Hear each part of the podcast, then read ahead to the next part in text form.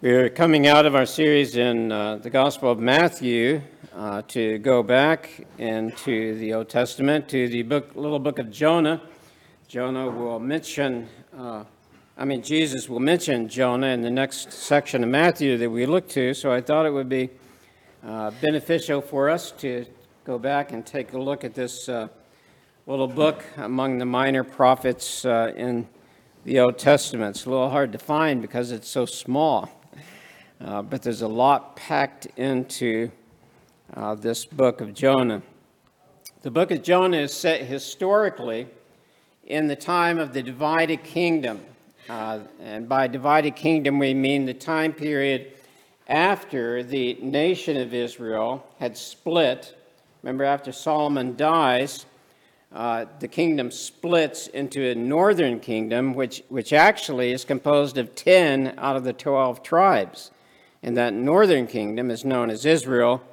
Southern kingdom gets the name of Judah because the dominant tribe in that southern part of the country is Judah, and the little tribe of Benjamin sort of tags along with them. So the, the nation has been divided, and the prophet Jonah is a native of that northern area, the, uh, the country known then as Israel, in contrast to Judah to the south. The book of Second Kings tells us that Jonah's home was a village called Gath Hepher in the hill country of uh, what came to be known during New Testament times as Galilee. And you'll remember that that's where Jesus grew up.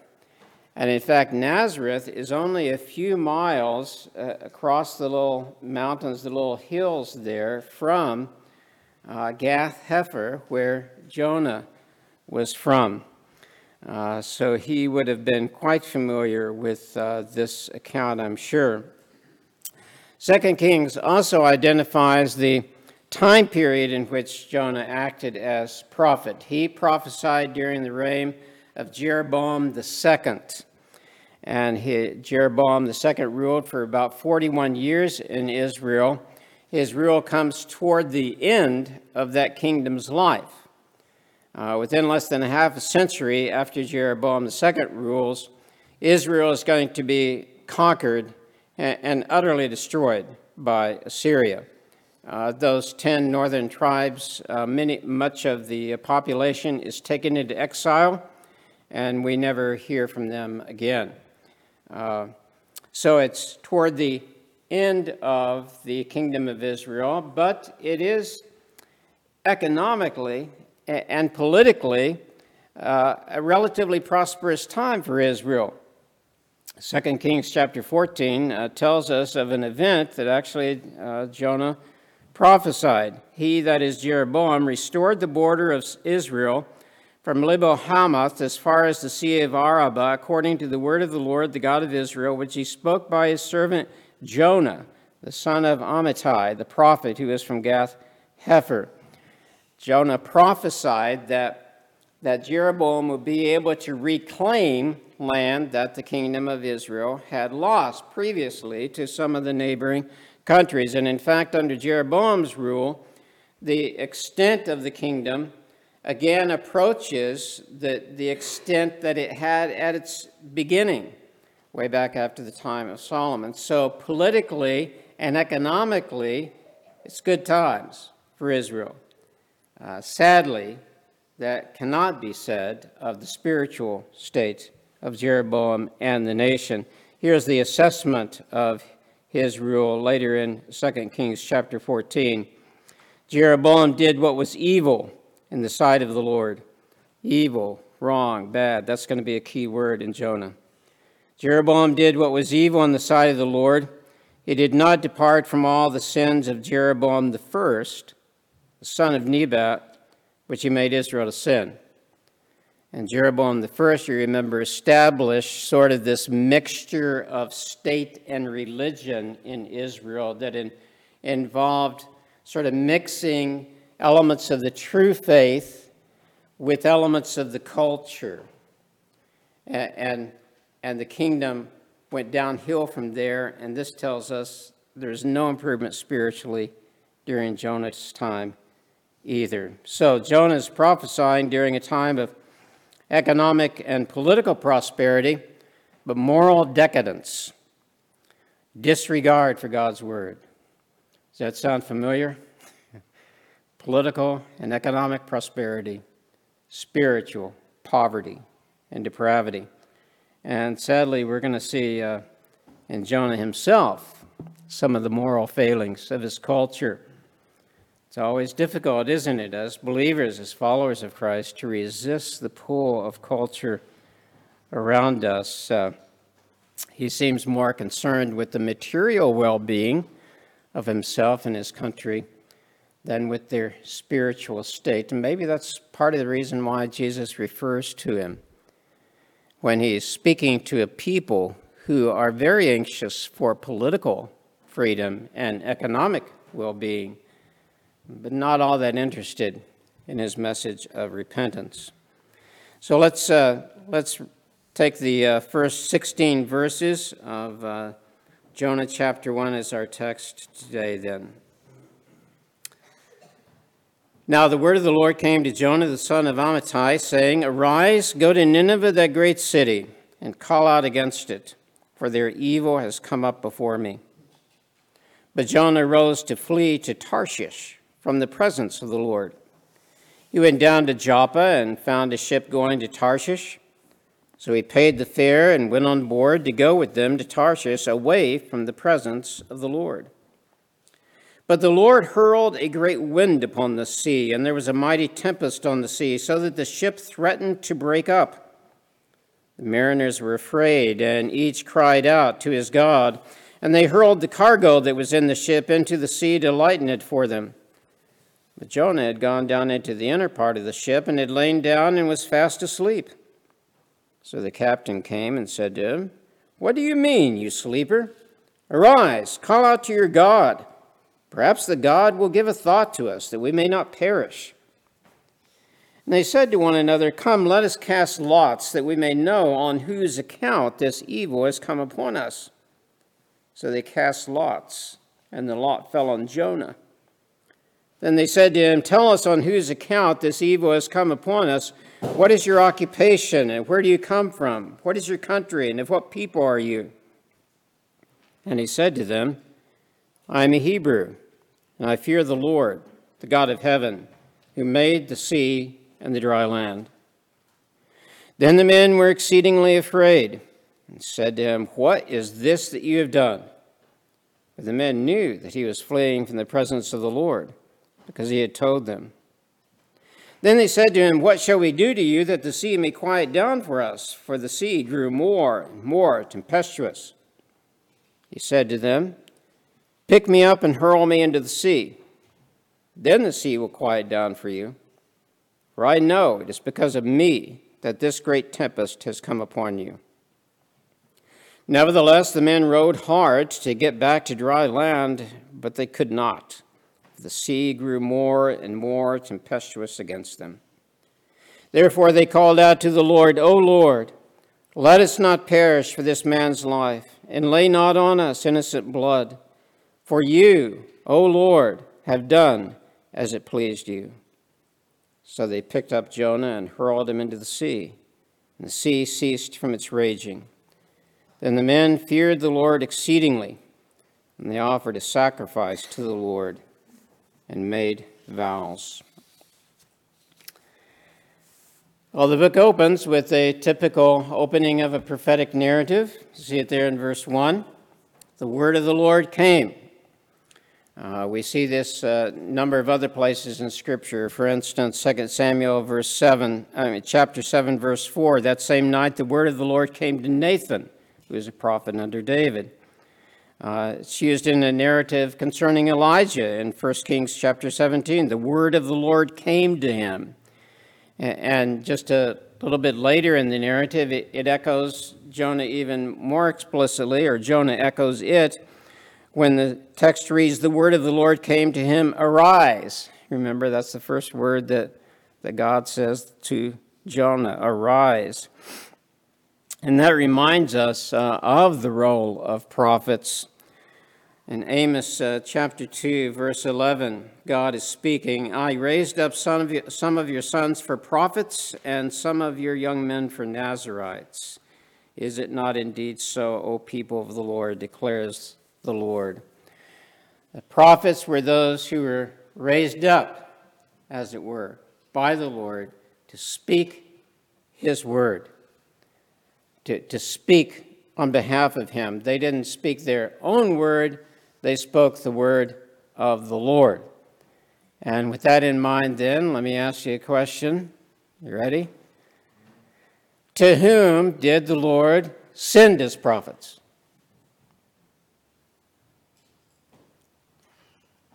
He's got a word, he wants it delivered. Who does he have them deliver it to? His people, right? His people.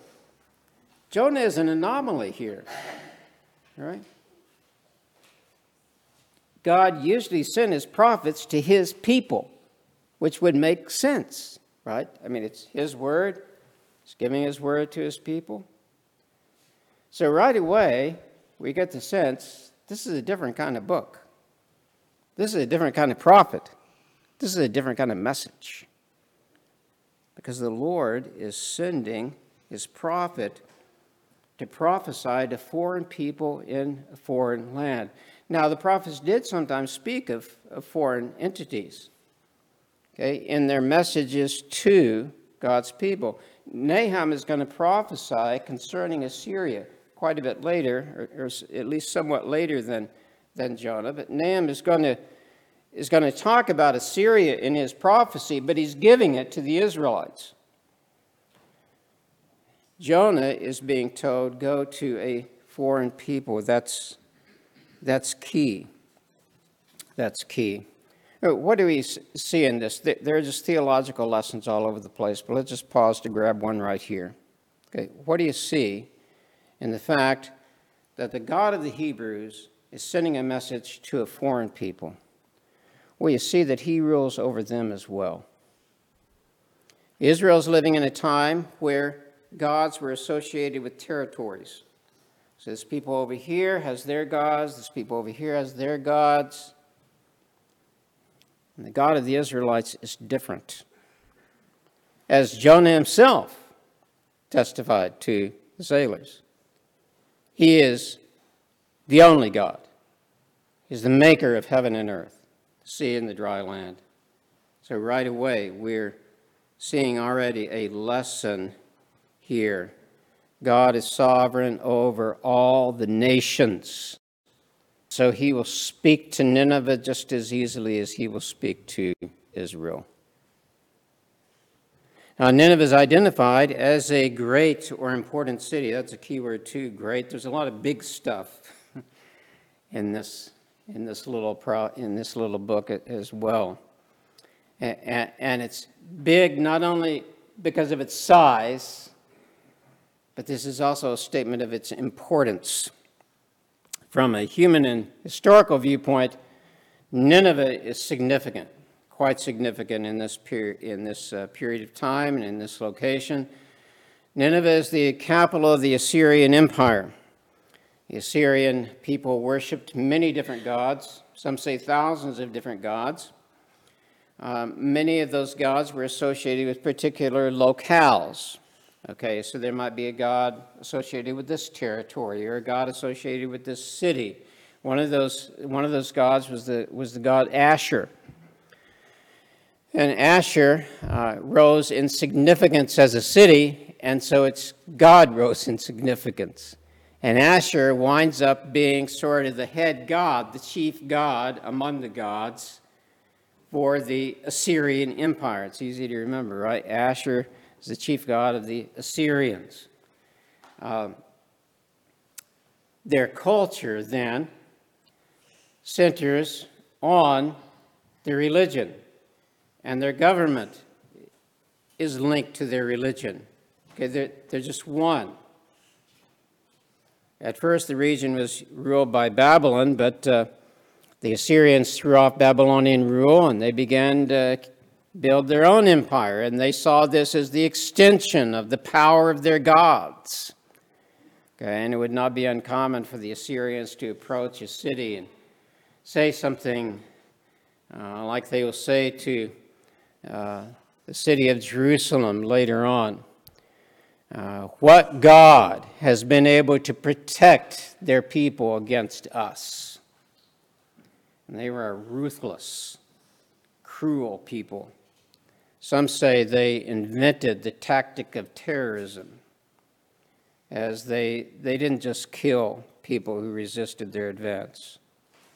They flayed them alive, they dismembered them, and they displayed those atrocities as a form of psychological warfare and intimidation to other people. They, they, they were cruel and feared in their day. And that leads us to the most important thing about Nineveh, of course, which is not its greatness politically or economically, but the greatness of its sin. See that in the Lord's words here?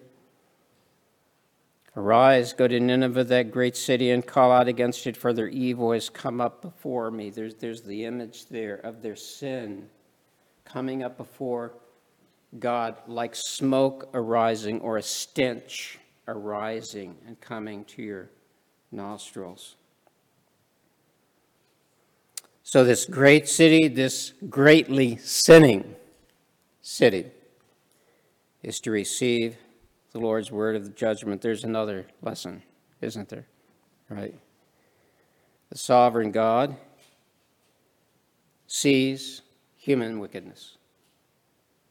It gets his attention. Psalm 33, verse 13. The Lord looks down from heaven, he sees all the children of man. From where he sits enthroned, he looks out on all the inhabitants of the earth. He fashions the hearts of them all and observes all their deeds. He sees it all. He sees it all, and he discerns their wickedness. And so he sends a word of judgment, a judgment they deserve. But we want to note at the same time that it is a characteristic of God's judgment, God's words of judgment, I should say, that implicit in the word of judgment is the possibility for forgiveness. Here, here's the way the Lord identifies himself to Moses in Exodus 34. The Lord passed before him and proclaimed, The Lord, the Lord, using the covenant name for Lord there, the one that's all capitals in your Bibles, probably the Lord, the Lord, a God merciful and gracious, slow to anger and abounding in steadfast love and faithfulness, keeping steadfast love for thousands, perhaps to the thousandth generation, forgiving iniquity and transgression and sin. Ezekiel 33, verse 11 As I live, declares the Lord God, I have no pleasure in the death of the wicked, but that the wicked turn from his way and live.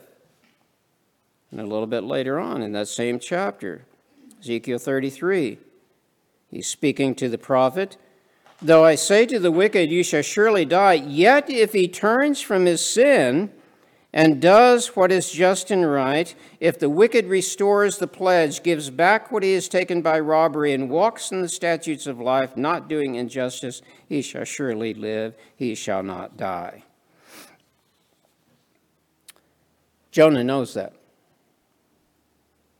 Jonah knows that to sort of get ahead of ourselves.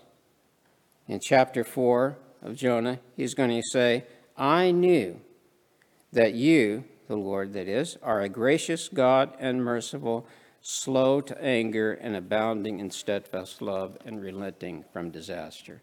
I knew you were this kind of God. That's what he's saying. Now, most of most of the biblical accounts of prophecy are all about the message. We've got the message, but it's really in abbreviated form. Actually, in contrast, in most of the prophetic narratives, most of Jonah is about Jonah. Right? It's about him.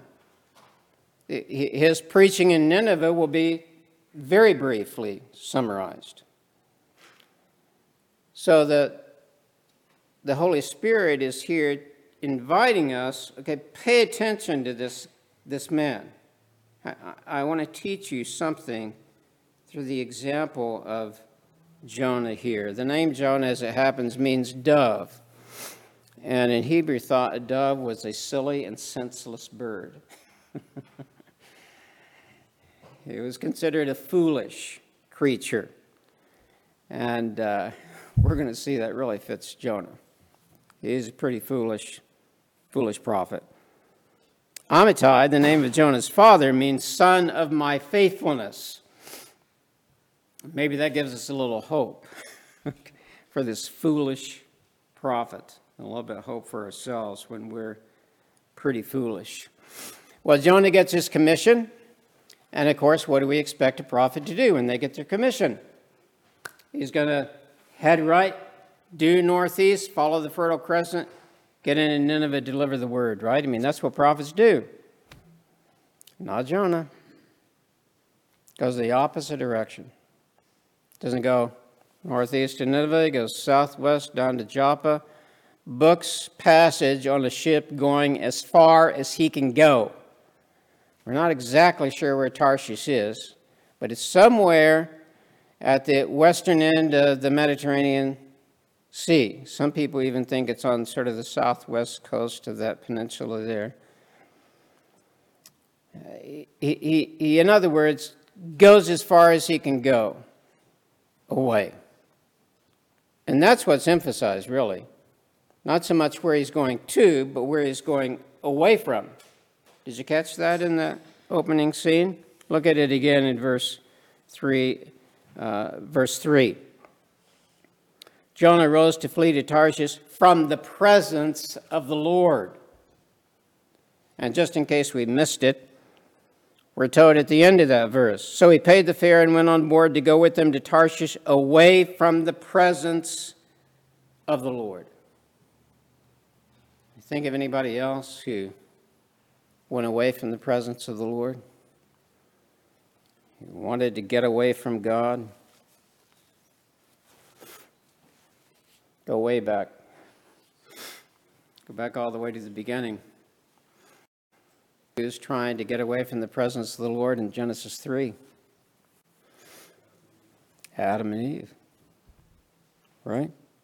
They heard the sound. Some translate that voice, noise of the Lord God walking in the garden in the cool of the day, and the man and his wife hid, himself, hid themselves from the presence of the Lord God among the trees of the garden. One of their sons does the same thing which one of their sons went away from the presence of the Lord and settled in Nod, east of Eden? Cain, yes.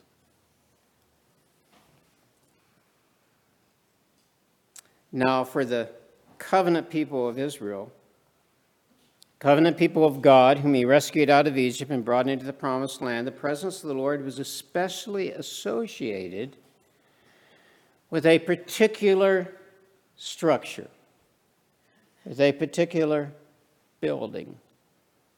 What was that?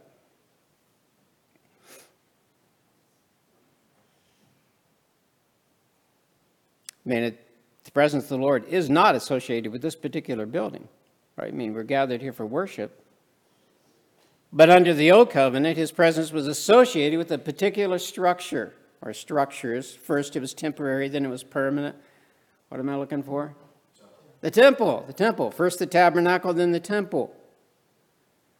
It, it was there that the presence of the Lord was especially manifested.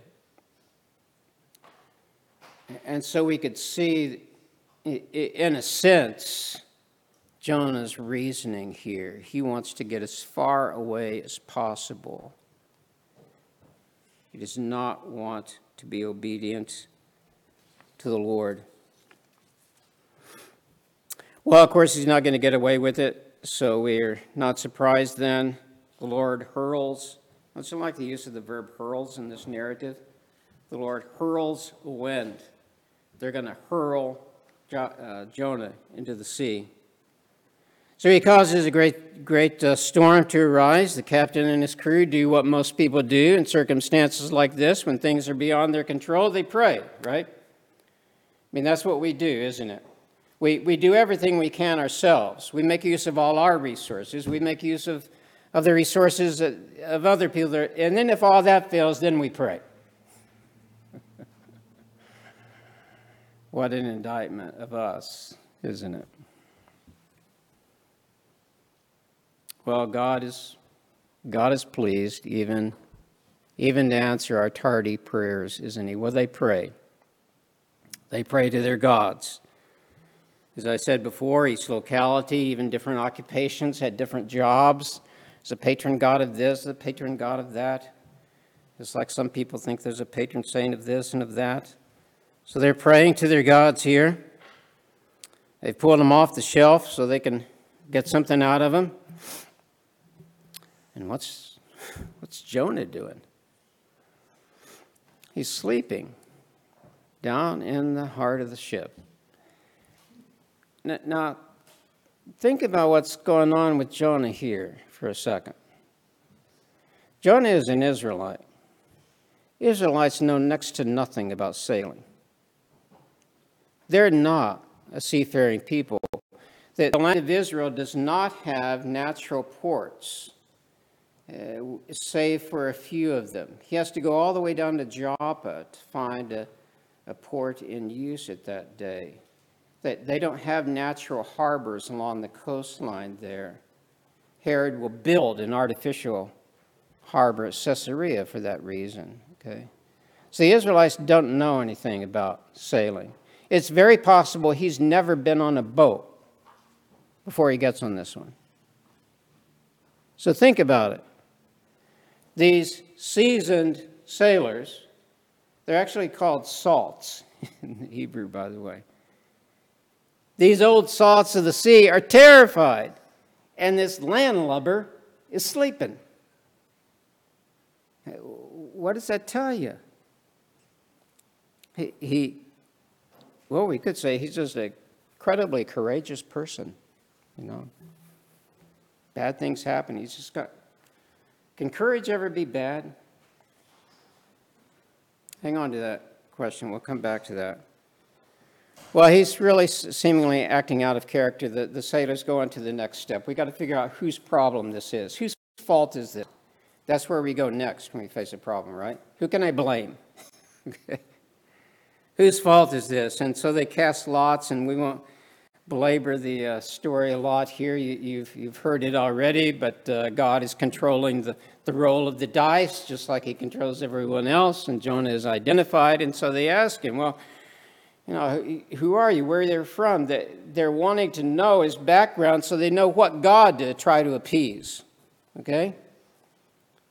So tell us who you are. They're terrified when they hear how he identifies as God, the God of heaven and earth, the God who made the sea and the dry land. They're in big trouble now.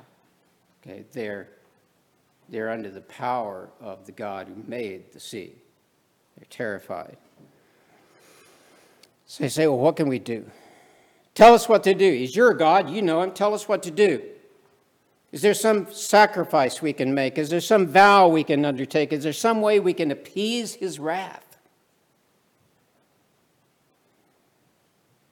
And Jonah comes up with the most ridiculous answer, probably from their point of view. Yeah, just throw me into the sea.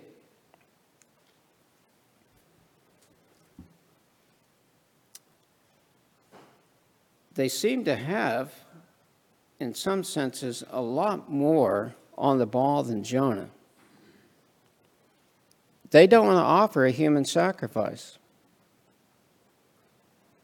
They think that that would be a terrible thing to do. Offer a human sacrifice? You're saying your God wants a human sacrifice? So they do their best to avoid it, but they, their backs are up against the wall. They've thrown out all the cargo.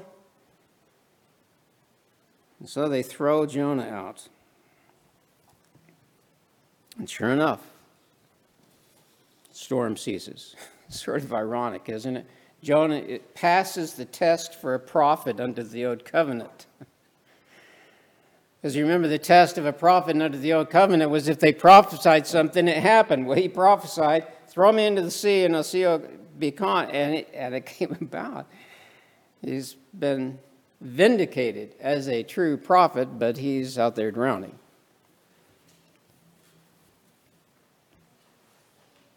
Well, look at the response of the sailors. It's already said that they were, they were afraid with a great fear. Now, notice that is directed. They feared the Lord exceedingly. Literally, it says they feared the Lord with a great fear. They now have an object for their fear, and it is the Lord, the Lord God, the maker of heaven and earth. We could go a long way with that, but, but let's get back to Jonah. Why, why does Jonah, in effect, choose self sacrifice? And, now we begin to get the idea this whole trip is a death wish. That's why he's sleeping, because he doesn't care if the ship goes down. And if all else fails, throw me into the sea. I want to die. That's what he's saying. What motiva- what's motivating him here? You're probably already ahead of me. What's motivating him is he hates the Ninevites. He hates the Ninevites. He knows, remember, he knows the Lord is a God gracious and merciful. If I go and prophesy this word of judgment, what if they repent? It's the last thing I want. He knows Assyria is the growing power in the region. Israel can sort of hold its own, own against their neighboring countries. They've been able to do that in Jonah's time. He's seen them do it. He prophesied that they'd do it. But in Nineveh is going to be a different case. The Assyrians are empire builders. They're really, in one sense, the first great empire. And Jonah's heard of their cruelty. He, he knows their power. It's, it's sort of on the wane right at the present. So Israel's got some breathing room. That's why they've had some success and some economic stability. But he knows, or at least he can guess pretty well, that empire is going to become restless again. And in fact, he's dead right, isn't he? Because remember, the Assyrians are the ones that are going to obliterate Israel. Jonah figures as long as I can avoid giving that message, there's a hope that God will punish those guys. So I'm going to go as far away. I'm willing to die for my people. That's what he's saying. Now, I want you to notice a couple of things about his reasoning here. One is, he thinks the greatest threat to Israel is that empire. That's our greatest, that's our enemy. Okay? If we could just deal with that enemy, life would be good. That's his reasoning. Is that in fact true? Is Israel's number one problem an external enemy? Not by a long shot. Not by a long shot. The prophets will say over and over and over again to the Israelites your problem is inside you. It's in your kingdom. It's your sin. It's your injustice. It's your oppression of the poor. It's your ungodliness. It's your materialism. Not an external enemy. I can protect you from any external. Don't you remember I delivered you from Egypt, most powerful nation in the world? When you're a bunch of slaves, your problem is a moral problem, not a political or economic problem or a military problem. It's starting to get a little relevant. Our country's problems are not out there, they're right in our borders. Our country's problem is a moral problem.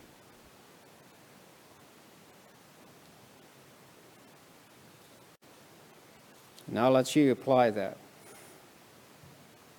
I'll let you apply that. Our country's problem is moral. It needs to repent. Her people need to repent. And Jonah misses that. He thinks the problem of his country is that external enemy. It's not. Well, that brings us to the uh, second element then. What Jonah's doing. Because you see how, how he's, he's taking his religion and he's making it subservient to his culture. Here, that's secularization. Maybe you've heard that term, secularization. It's taking religion, it's making it a servant of the political, of the economic. That's what he's doing. And that's one of the huge temptations of the American church. Making our faith subservient to politics and economics. The goal of human culture is always earthly centered. And as soon as a church begins to tie into human culture and promote its goals, our focus is on earthly things instead of eternal things. That's Jonah's problem. He has an extremely earthly view. He has no, no recognition in what he's doing of the eternal realities of God. He's, he's trying to manipulate God into serving his earthly desires, and God will not have it. We see, of course, in this something that we see along with secularization, we see is ethnocentricity. My people. They look like me. They have the same background as I do. They're the same, they're the same ethnic group. They're the, they're the same, they're like me. It's no coincidence that with the rise of secularity in our culture has been the rise of tribalism and our culture is separating into all these groups and they're identified by skin color or by class or by whatever, okay? And our, our culture is fragmenting.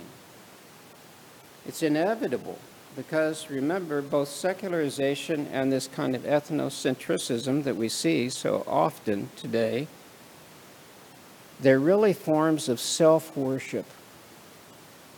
That's what it amounts to. I identify with a particular ethnic group because they're me. Okay?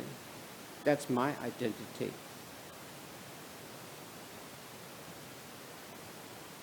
And, and, so people are turned in on themselves. And that happens not just at the national level, does it? it happens at the individual level too, doesn't it? Sin turns people in on themselves and they start seeking earthly goals. Jonah is not concerned with the kingdom of God.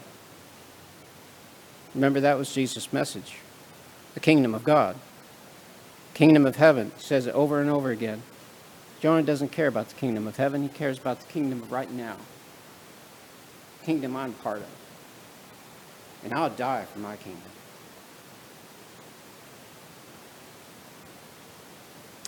Well, Where's the gospel?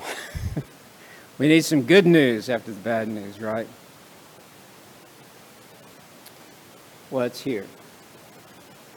It's here. Have you seen Christ yet here?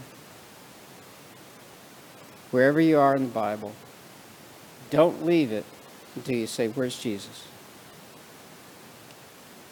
Where's Jesus in this first chapter of Jonah?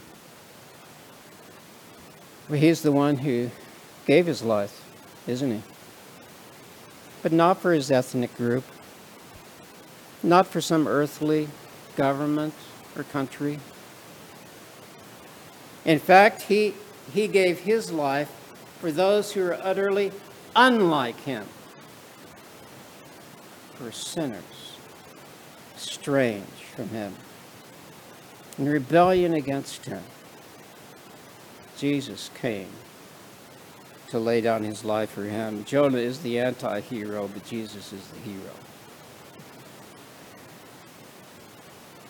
Jesus is the one sent by the Father preach a word. And he went willingly, even though he knew he was going to suffering and death. He's the one whom the Father approved, the one whom the Spirit empowered to do that work of salvation. And he suffered not merely physical death, Jonah thinks he's going to experience, but the spiritual death of suffering the judgment of hell for the sins of his people. Oh, there's a there's a wonderful gospel here. We'll just see it and hear it. But put yourself into this story too. The Lord has sovereignly placed you in this place and in this time. And He calls you. He speaks to you through His Word. You know what He calls you to? He calls you to repentance, doesn't He? He calls you to obedience to His Word. He calls you to pursue His kingdom. He calls you to love Him above all else. And so, what's your role? You're probably not going to be commissioned to God to go to some foreign land and preach judgment against them. Where are you right now? What's the task before you? What is God calling you to right now? Not, not what is He calling you to when you grow up, or when you retire have more time on your or when you've got your act together. He's calling you right now. He's put you where you are, given you tasks to do for His sake. The work of your hands, the work of your mind. Offer it to God. That's what He wants. Because in serving Him, in loving Him, He is glorified and you are blessed. Isn't it a tragedy that Jonah misses that? He misses the blessing that could have come to him from doing God's work. Don't miss the blessing that God has for you being His obedient person right where you are. Let's pray. Holy Father, it's so easy for us to get uh, wrapped up in uh, earthly things and what's happening right in front of us and the material. Uh, g- give us eyes to see see bigger things, greater things. Give us eyes to see your kingdom. Give us eyes to see your kingdom in terms of people that we can reach out to. A person who is suffering, who needs our encouragement or help.